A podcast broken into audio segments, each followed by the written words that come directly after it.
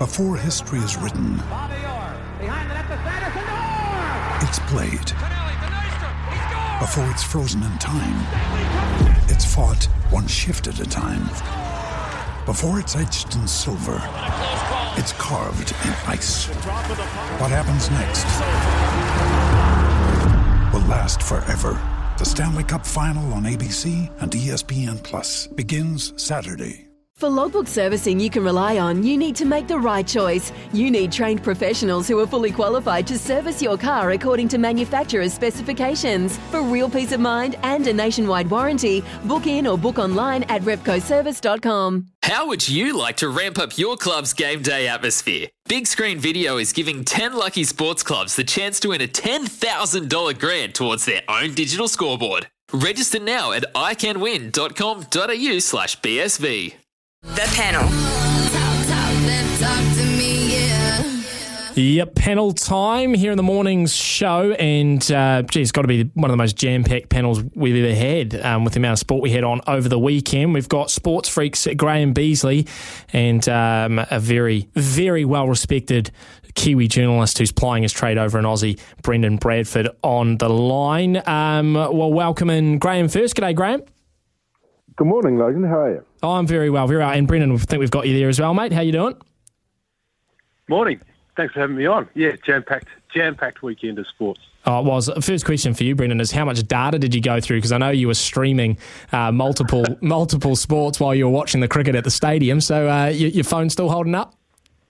Yeah, oh, it was the battery I was worried about. That's the one. I was streaming the All Blacks on the way to the uh, the T20 on Saturday night and uh, trying to keep up with the the Black Ferns score as well. Um, on Twitter, so it, it was a it was a hectic couple of hours there, but we got through it. Yeah, no, multiple screens, I think, in many households uh, over the weekend. Um, let's start with the All Blacks, shall we? And uh, look, a real mixed reaction, I think. Uh, we, we ran talkback between 9 and 10 o'clock and, and on the calls and on the text machine as well. Sort of a mixed reaction. I mean, there's people obviously very um, disappointed with, with what was only a seven point win against uh, Japan, but then a lot of other people saying that, you know, this Japan team is a good team and, and it was a in, in all respects, a B side for the All Blacks. Um, Graham, we'll start with you. What, what did you make of, of Saturday night in Tokyo?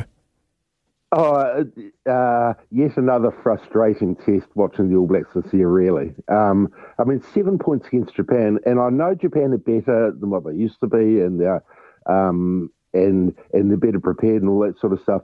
But uh, Joseph came out last week, Jamie Joseph came out last week and said that the club competition in Japan is worse than the NPC. And, you know, and, and they haven't, obviously, they haven't got Super Rugby at that level above that either. Um, and if we're going to beat a side like that by seven points and then make out that that's a good performance. It's just it's just another sort of um, notch in the um, in the Ian Foster bed, really. You know, we've had our worst ever performance against Ireland, Argentina, South Africa for 90 years, and now Japan in the same calendar year, and and we and we've just got to stop sort of brushing it under the carpet. Yes, a point that I made, um, Graham, between 9 and 10 was that I think as a standalone game, had the All Blacks been tracking really well in 2022 and then a game like this yeah. comes about, you could understand the, you know, the rust and the, the combinations and the changes. But I just think those excuses are, are just wearing a little bit thin for, for All Blacks fans at the moment. Yeah, that's a, a a really good way of putting it, actually. Because yeah, in in in itself, it was still a win, etc., etc. But it's it's just another result in the long line of results um, and we've just got to stop um, pumping our tyres that, that, that, we're good that when we play Australia. Because um, if, if you take Australia in the Bledisloe Cup, that they keep on saying is so important to us, if you put those to one side, it's, it's been a terrible year. Mm. Yeah, and I'm not sure really we've got the answers given that Foster basically is in that job until the World Cup. That's really not going to change. We're sort of hamstrung now, or the New Zealand Rugby Union's hamstrung with that decision that they've made. Um, Brendan, what, what did you make of, of Saturday night? Yeah, I think I think you nailed it on the head. Like if if the All Blacks had been having a good year and they put in a performance like this, and we've seen it in the past, you know, uh, lost to the Wallabies. I think that was in, in Hong Kong or Singapore or somewhere like that about ten years ago. And you sort of strike it up to, to rust and whatever, but coming off the, the losses to you know Ireland and, and Argentina and stuff, uh, it's just building. And it, the, the question I have really is, yeah, we got Foster until the World Cup, but there's there's some tough decisions around some of the older guys in that team whether mm. they they hang on till next year because it's not about not just about bad performances this year. Everything I suppose from now is leading up into the World Cup in France next year. And uh, you know, Dane Coles injured in the warm up, Brodie Retallick gone home.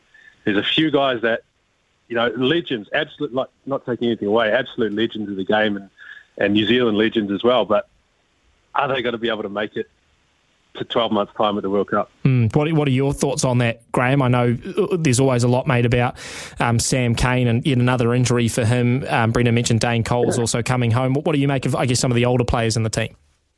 Well, it is interesting, isn't it, that the three players coming home, um, Sam Cane, Dane Coles, and Brodie Retallick, all fit into that category, mm. I think, uh, for various reasons. I don't think Retallick's really been the same since he came back from Japan. Um, and uh, as, as, an aside, I think he's a good example of why New Zealand rugby should question their decision to allow top class All Blacks to to go away to Japan because it always takes them, you know, so they go away for a year, but it always takes them at least a year until yep. they get back to what they were when they come back. Yeah, it's a, it's a two year sabbatical so, almost. Yeah. See, it is, yeah, and so, so, so they kind of paint it up as a six month sabbatical, but in truth, it's it's like a two year sabbatical. So I think, as an aside, that whole thing needs to be looked at. But yeah, I mean, Cole, I mean, I can't see them getting more than 20 minutes a game out of Dane Coles. Um, and, and, and that's now, not in a year's time. So I think they probably need to cut that one loose. And with um, Asafo Aumua playing just so well, why why wouldn't you give him more game time mm. and build him up to be to be the guy coming off the bench and having that impact? Um, and yeah, well, it will be interesting to see who they make as captain now that um, Sam Cane's coming home, and and and if that in fact will make any difference. Yeah, absolutely. Um, right, let's move on to some more positive news, shall we? Um, the Black Ferns, who I think put in the uh, performance of the weekend. I mean, basically all our Kiwis team, uh, uh, Kiwi teams won over the weekend, which was fantastic. But I think the Black Ferns uh, was probably the performance of the weekend, storming their way into a semi-final date with France. Uh, someone did mention on the text machine that this is basically where the World Cup starts proper. Now the semi-finals, you got the four best teams going head to head with one another.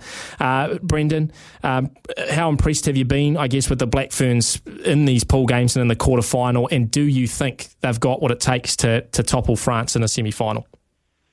Yeah, been super impressed, especially the pressure of, of playing at home as well. And, um, you know, you, I don't think you can understate that as well. But 55 3 over Wales, um, and, and like, yeah, like you said, the next next week is where the, the tournament really sort of starts and, and ramps up. And I think, um, you know, New Zealand versus France in the knockout stage of the World Cup uh, I have plenty of bad memories of that, um, but I've been super impressed by this, this, this New Zealand side. Um, and look, I don't want to look too far ahead, but I would love to see New Zealand England in the final. I think they've been probably the two best teams of the tournament so far.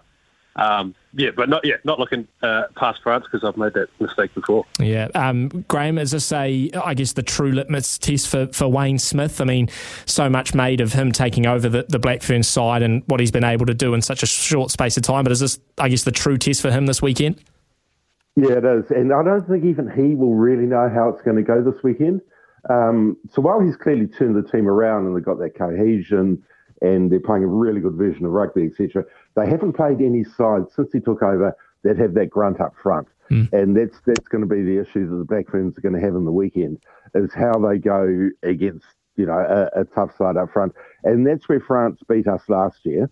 Um, now, obviously, it's a totally different side this year. Well, totally different side in terms of the way they're playing, the cohesion, the fitness, etc. Um, but are we going to be able to match France up front? I don't think anyone's got a clue. Um, it's going to be such a tough game to predict. You know, uh, uh, the Black Ferns could easily win it by uh, 20 to 30 points if they get parity up front because of their backline. But conversely, France could win it by 20 points as well if, mm. if they manage to suffocate us. And um, as I say, I don't really think there's any way of working out how it's going to go. Yeah, real genuine question mark, which is exactly what you like in World Cup uh, knockout stages because it makes it very exciting to watch. Um, lads, just stay on the line there. We've got to take some news very, very shortly. When we come back, uh, we'll resume the panel. We'll talk some Black Caps and maybe a little bit about the Rugby League World Cup as well. Big talk, big opinions, the panel. Talk, talk,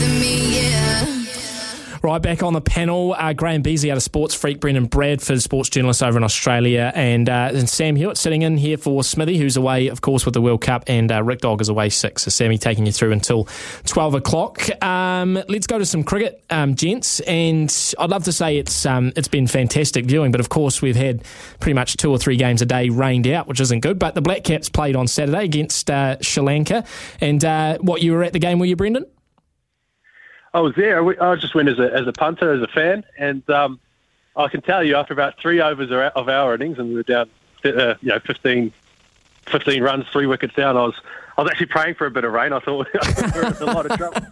Um, and then yeah, Glenn Phillips uh, just comes out and, and just puts on a masterpiece. And Daryl Mitchell as well was really good pitching in for 22. But um, privileged to see that that uh, Glenn Phillips Phillips inning, and I, and I privileged to see his catch the week before as well against yeah. Australia. Um, it's it's I was I was a little bit didn't didn't really know how we were going into this one, um, but the, the win last week over Australia.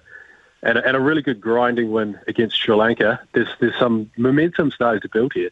Yeah, I totally agree, and I think what's what's more impressive as well was the fact that we're getting it done on both sides. The the bowling and the batting is is impressive, uh, both sides of the coin. Graham, is that is that sort of how you seeing it? The Black Caps sit number one in the group at the moment. They face England tomorrow night, but are you starting to think that maybe you know this, this is a tournament that we can definitely go on and win? Do we dare to dream, dare to believe, or whatever? Dream, dream big. Yes, yes. Um, yeah, well, I mean, it's looking so good so far. Um, you would say that, yeah, I, I think a really good thing about the squad that we've got is that it's the newer players, the ones that aren't known by other sides that are that are really standing out. And I'm thinking in particular there, it's Finn Allen and Glenn Phillips. Mm. Um, so a lot of these sides wouldn't have played against them. And so that gives the the whole sort of squad a bit of a freshness about it. Um, and you would add in Chapman and, Chapman and Bracewell to that too, even though neither of those played on Saturday night. Um, it just sort of means that the the opposition coaches and all the mega money and all the money ball that's involved in T20 cricket, they haven't had the ability to scout those players. So it just means that there's a whole lot of a fresher look to the, particularly the batting than there has been in the past. So how do you how do you cope with Finn? How do you cope with Ben Phillips? And I don't think the opposition sides have really sort of worked that out. And then you've got the uh, uh, solidity of Conway, Williamson, and Mitchell around them as well. Um, and, and I just think it's a really good balance that they've got at the moment. Southee, and, and particularly Tim Southee, is in the form of his life. This yeah. sort of Southee version 2.0 or 3.0 or 4.0, whatever that he is at the moment, is um, absolutely superb. Who do you think we want to meet, um, Graham? You know, if we're talking about a a T20 World Cup final, I know who we don't want to meet. Of course, that's Australia. But who, who do you, who do you think we actually match up really well against? Um, pound for pound, we've actually got quite a good record against India. Actually, in these in these competitions, um, obviously we beat them in that semi final in the 50 over World Cup that we don't talk about. Yes, um, but but we've beaten them in a few T Twenty games as well, and I just think. Um, I think often when we play India, we've got the advantage that they might get a bit complacent when they play us. So I think we've got that in our back pocket, and of course, everyone wants to play South Africa in a um, in a knockout game too. Mm. Uh, England tomorrow night, um, Brendan. Uh, what do you reckon we've got to be careful of playing? They're always great matches, um, Black Caps England, um, especially at World Cups. But uh, yeah, what do you reckon we've got to be wary of tomorrow evening? Yeah, that England England hitting at the top of the order, um, and it's going to be such a, a fascinating matchup with with Southee and Boult.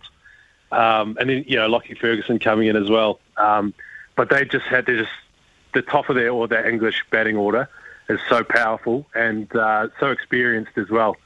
Um, and and yeah, look, they've they've sort of England have sort of built this white ball sort of culture around you know after the uh, the disaster they had in the 2015 uh, 50 over World Cup and you know what they did to to get to the the game that we don't talk about in 2019 and um, come along here. I think the, the, the T20 is their, their sort of next goal um, after, you know, going well in, in tests and obviously winning that World Cup. Mm. Um, so this is the next one. But uh, the, the, the matchup between Boult and Southee um, and their top order, I mean, after about four overs on Saturday, I think uh, Boult had three wickets. Trent uh, Southee had, had bowled two overs, one wicket for one run. And, and it was just phenomenal. Um, so, yeah, really intriguing matchup tomorrow.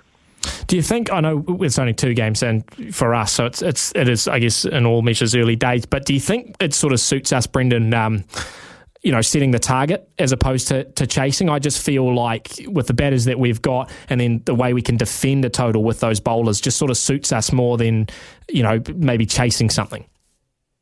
Yeah, absolutely. Um, and that's just that you know that comes down to the class and experience of the bowling lineup that we have, and also you know against Australia it was it was Finn Allen just taking it to them and just ripping the game away from the top.